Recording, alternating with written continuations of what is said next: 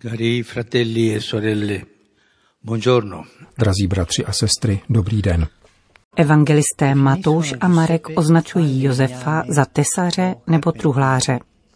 Před okamžikem jsme vyslechli, jak lidé z Nazareta slyší Ježíše mluvit a ptají se, co pak to není syn tesařův.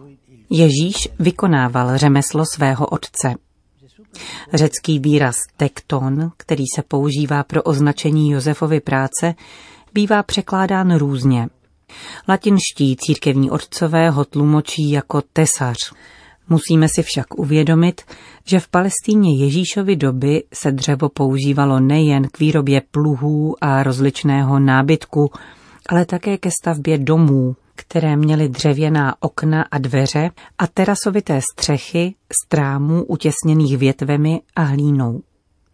Pojem tesař nebo truhlář byl tudíž obecným označením, užívaným jak pro řemeslníky pracujícími se dřevem, tak pro dělníky, kteří se zabývali činnostmi spojenými se stavebnictvím.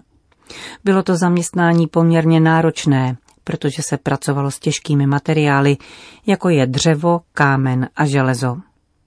Z ekonomického hlediska nezajišťovalo velké výdělky, jak lze usuzovat z toho, že když Maria a Josef přinesli Ježíše do chrámu, obětovali jen pár hrdliček nebo holoubat, jak to zákon předepisoval pro chudé.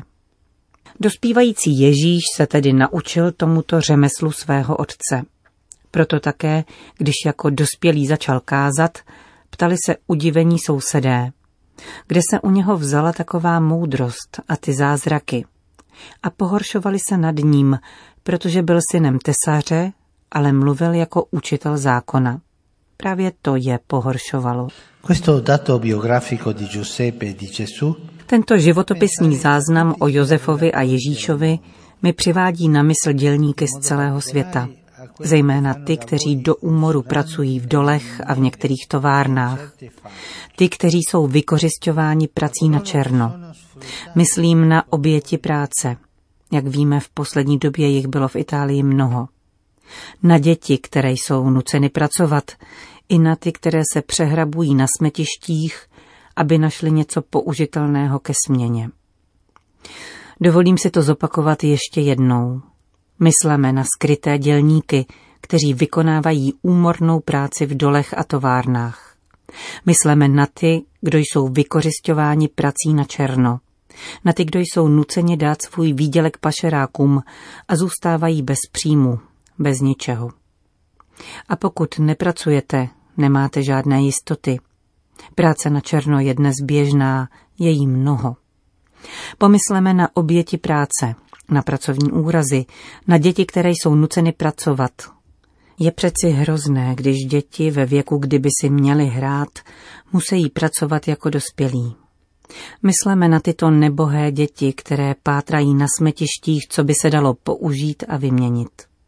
To všechno jsou naši bratři a sestry, kteří se takto živí, prací, která neodpovídá jejich důstojnosti. Zamysleme se nad tím, a to se děje dnes v našem světě. Myslím ale také na ty, kdo jsou bez práce. Kolik lidí jen chodí klepat na dveře továren a podniků s otázkou, zda je nějaká práce a dostávají odpověď, ne, není, práce je nedostatek. A myslím také na ty, kteří se cítí být právem poškozeni na své důstojnosti, protože nemohou najít práci. Přijdou domů a slyší, našel si něco a musí odpovědět, ne nic. Stavil jsem se v charitě a nesu trochu chleba. Důstojnost ti nepřidá, když přineseš domů chleba. Ten si můžeš vzít v charitě, ale důstojnost tím nezískáš. Důstojnost získáš, když si na chléb můžeš vydělat. A pokud nedáme našim lidem, našim mužům a ženám možnost vydělat si na chléb, je to projev sociální nespravedlnosti na tom kterém místě, národě nebo kontinentu. Vládci musí dát každému možnost vydělat si na chléb, protože tento výdělek dává lidem důstojnost. Práce je stvrzením důstojnosti a to je důležité. Mnoho mladých lidí, mnoho otců a matek prožívá drama, protože nemají práci, která by jim umožnila klidný život. Žijí ze dne na den. A mnohdy je hledání práce tak dramatické, že je dovede až ke ztrátě veškeré naděje a touhy po životě. Mnoho lidí přišlo o práci v této pandemické době, to víme. A někteří, zdrceni neúnosným břemenem, došli tak daleko, že si vzali život. Dnes bych rád vzpomněl na každého z nich a jejich rodiny. Uctěme minutou ticha památku mužů a žen, kteří jsou zoufalí, protože nemohou najít práci. Nebereme dostatečně vážně skutečnost, že práce je podstatnou součástí lidského života, rovněž na cestě k jeho posvěcení. Práce neslouží pouze k zajištění spravedlivé obživy. Je také místem, na němž se můžeme vyjádřit, cítit se užiteční a naučit se velké lekci konkrétnosti, která pomáhá duchovnímu životu, aby se nestal spiritualismem. Na neštěstí je však práce často rukojmím sociální nespravedlnosti a místo toho, aby byla prostředkem humanizace, stává se existenční periferií. Častokrát se ptám sám sebe, v jakém duchu vykonáváme svou každodenní práci, jak se vypořádat s únavou. Vnímáme svou činnost pouze v kontextu svého vlastního osudu nebo ji spojujeme s osudy ostatních. Práce je totiž způsobem, jak vyjádřit svou osobnost, která je ze své podstaty vztahová. Práce je také způsobem, jak vyjádřit svou kreativitu, Každý vykonává práci svým vlastním způsobem, svým vlastním stylem. Stejnou práci, avšak jinak. Je pěkné, když pomyslíme na to, že také Ježíš pracoval a učil se tomuto umění od svatého Josefa.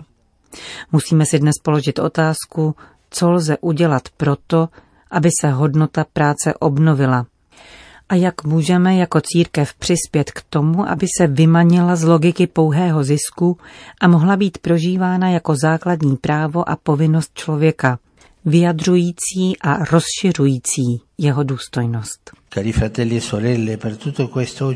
Drazí bratři a sestry, rád bych s vámi dnes zarecitoval modlitbu, kterou se svatý Pavel VI. obrátil ke svatému Josefu 1. května roku 1969. San Giuseppe, Svatý Josefe, patrone církve, ty jenž si po boku vtěleného slova pracoval každý den, aby vydělal na chléb a od něho čerpal sílu k životu i lopotění. Ty, který si zakusil úzkost z budoucnosti, hořkost chudoby a nezajištěnost práce. Ty jenž dnes vyzařuješ příklad člověka, pokorného před lidmi, avšak velikého před Bohem. Ochraňuj dělníky v jejich těžké každodenní existenci. Chraň před malomyslností, před vše popírající vzpourou, jakož i před pokušením hedonismu. A střež pokoj na světě. Onen pokoj, který jediný může zaručit rozvoj národů.